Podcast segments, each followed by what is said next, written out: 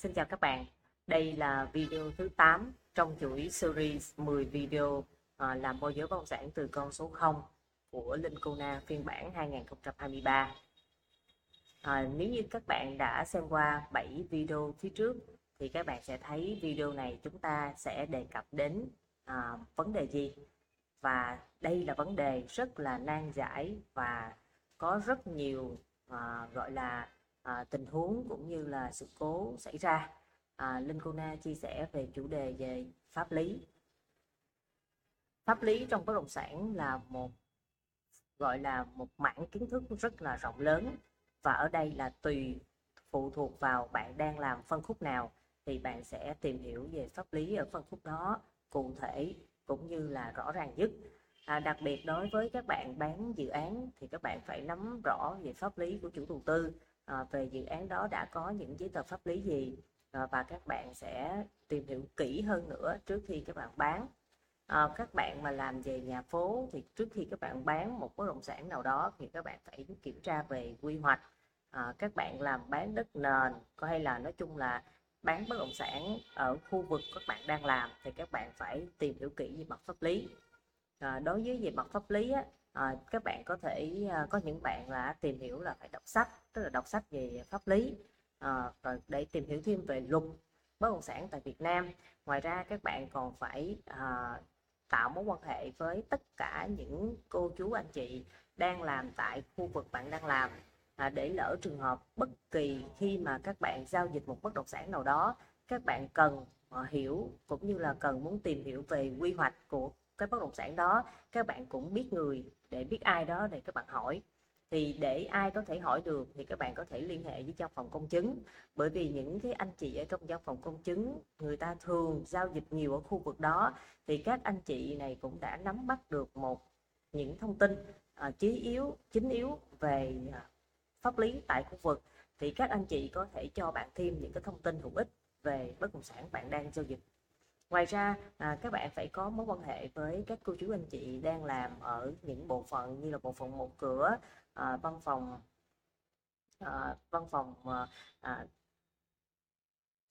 địa chính. Rồi các bạn phải có mối quan hệ để anh chi? Để khi mà cần bất kể cần cái gì thì có người để hỗ trợ ngoài ra, nếu như các bạn không có mối quan hệ trực tiếp, thì các bạn phải biết được những cái dịch vụ, những anh chị chuyên làm thủ tục giấy tờ để có thể hỗ trợ các bộ hồ sơ của bạn nhanh nhất có thể. Khi mà mình mới làm một khu vực nào thì mình hoàn toàn không biết được là hồ sơ, giấy tờ, thủ tục ở khu vực đó sẽ giải quyết trong bao nhiêu lâu. Rồi cái vấn đề nó thường xảy ra là cái gì thì bắt buộc mình phải có mối quan hệ với những người đi trước ở khu vực này. Đó là những anh chị làm môi giới bất động sản lâu năm tại khu vực, cũng như là những anh chị chuyên làm hồ sơ thủ tục pháp lý. Thì khi mình có mối quan hệ với những anh chị cô chú này, chúng ta sẽ có thêm sự kết nối, cũng như là chúng ta học hỏi rất là cụ thể tại chính khu vực chúng ta đang làm nhiều khi các bạn đọc sách các bạn tìm hiểu trên mạng các bạn à, chỉ biết rằng là bất động sản là như vậy theo một cái khuôn mẫu pháp lý là như thế kia nhưng mà ở từng địa phương lại có sự khác biệt. Do đó là chúng ta cần phải có mối quan hệ với những cô chú anh chị như linh cô na vừa mới nêu ra. Đó là những mối quan hệ rất cần thiết và quan trọng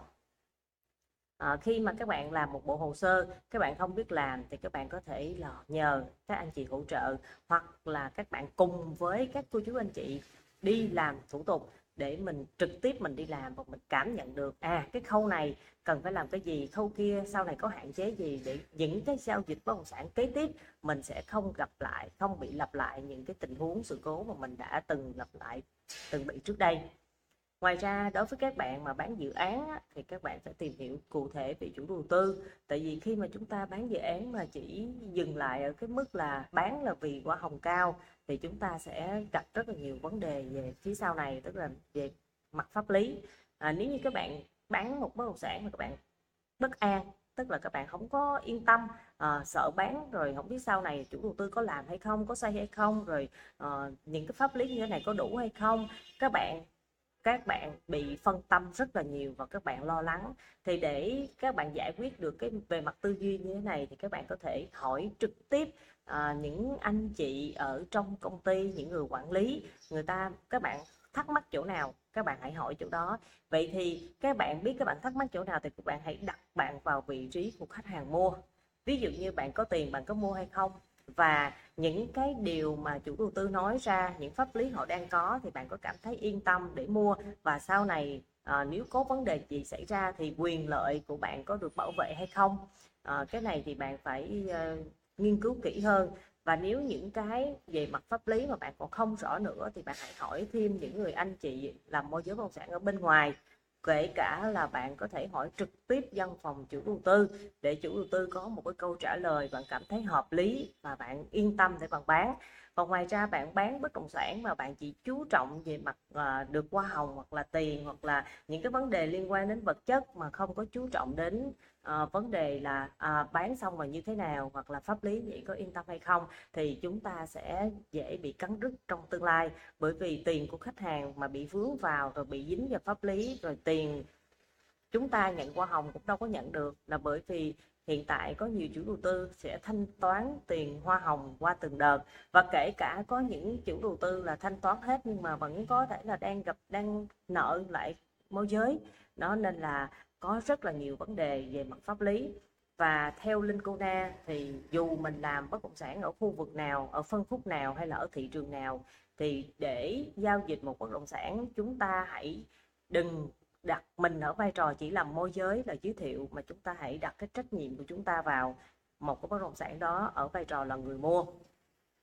Đồng thời là khi mà chúng ta phân tích hết chúng ta cảm thấy là về mặt pháp lý có những cái vấn đề uh, thật sự là cũng hơi bất an thì các bạn hãy chia sẻ cái sự bất an này đối với người mua. Em có cảm nhận như thế này em có cảm nhận như thế kia thì để cho người mua họ cũng hiểu là à cái việc này nó sẽ có những cái chưa có chắc chắn chưa có an toàn và việc quyết định là phụ thuộc vào khách hàng. Để sau này nếu như có những cái vấn đề gì xảy ra khách hàng không có quay lại trách bạn là tại sao bạn biết mà bạn không nói hoặc là à, tại sao bạn không có nói ra cho họ những cái sự cố những cái vấn đề có thể xảy ra mà bạn chỉ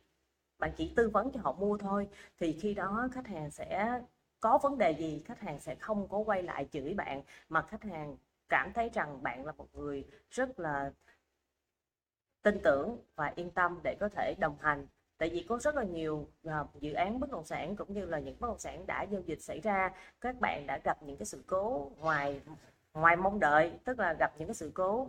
không ai mong muốn hết. Nhưng mà vì tinh thần và trách nhiệm của người làm môi giới bất động sản các bạn đã xử lý được rất nhiều tình huống tốt. Do đó ở đây linh cô nam muốn nói đến đó chính là tinh thần trách nhiệm và nghĩa vụ của người làm môi giới bất động sản. Nếu như các bạn làm bán một cái bất động sản nào đó chúng ta nhận tiền và chúng ta cảm thấy rằng là mình hạnh phúc mình xứng đáng để nhận được cái số tiền hoa hồng à, thì chúng ta sẽ yên tâm. Nếu như người khách hàng của chúng ta giới thiệu họ có một sở hữu được một bất động sản mà có pháp lý mọi thứ đầy đủ họ vay ngân hàng được họ vui vẻ thì cái niềm vui của người làm nghề môi giới bất động sản sẽ còn nhân đôi nhân ba lên rất là nhiều lần do đó về mặt pháp lý à, bất kể những cái vấn đề gì chúng ta không hiểu khó hiểu chúng ta hãy tìm hiểu kỹ tìm hiểu thật sự kỹ. Người A trả lời chưa thuyết phục hỏi người B người B không được hỏi người C tức là phải hỏi hỏi hỏi làm sao cho nó ra rõ được cái vấn đề. Và chúng ta cùng với người mua đồng hành và để cho người mua cảm thấy yên tâm và thoải mái bắt buộc những câu hỏi chúng ta phải tìm ra tìm ra những người có thể trả lời tìm ra được những cái uh, uh, về mặt giấy tờ pháp lý cũng như là cái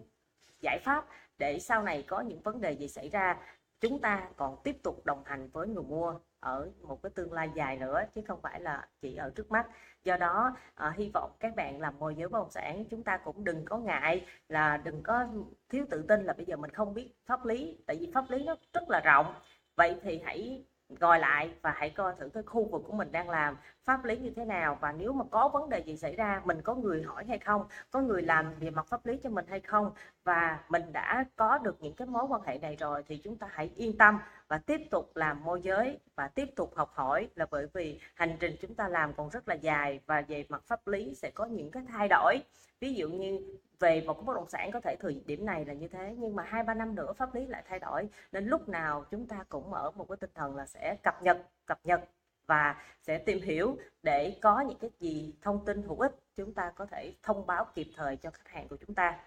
À, cảm ơn các bạn đã à, nghe qua hết video thứ 8 và chúng ta sẽ gặp nhau ở video thứ 9 nha. Chúc các bạn có một ngày mới thật nhiều bình an và hạnh phúc.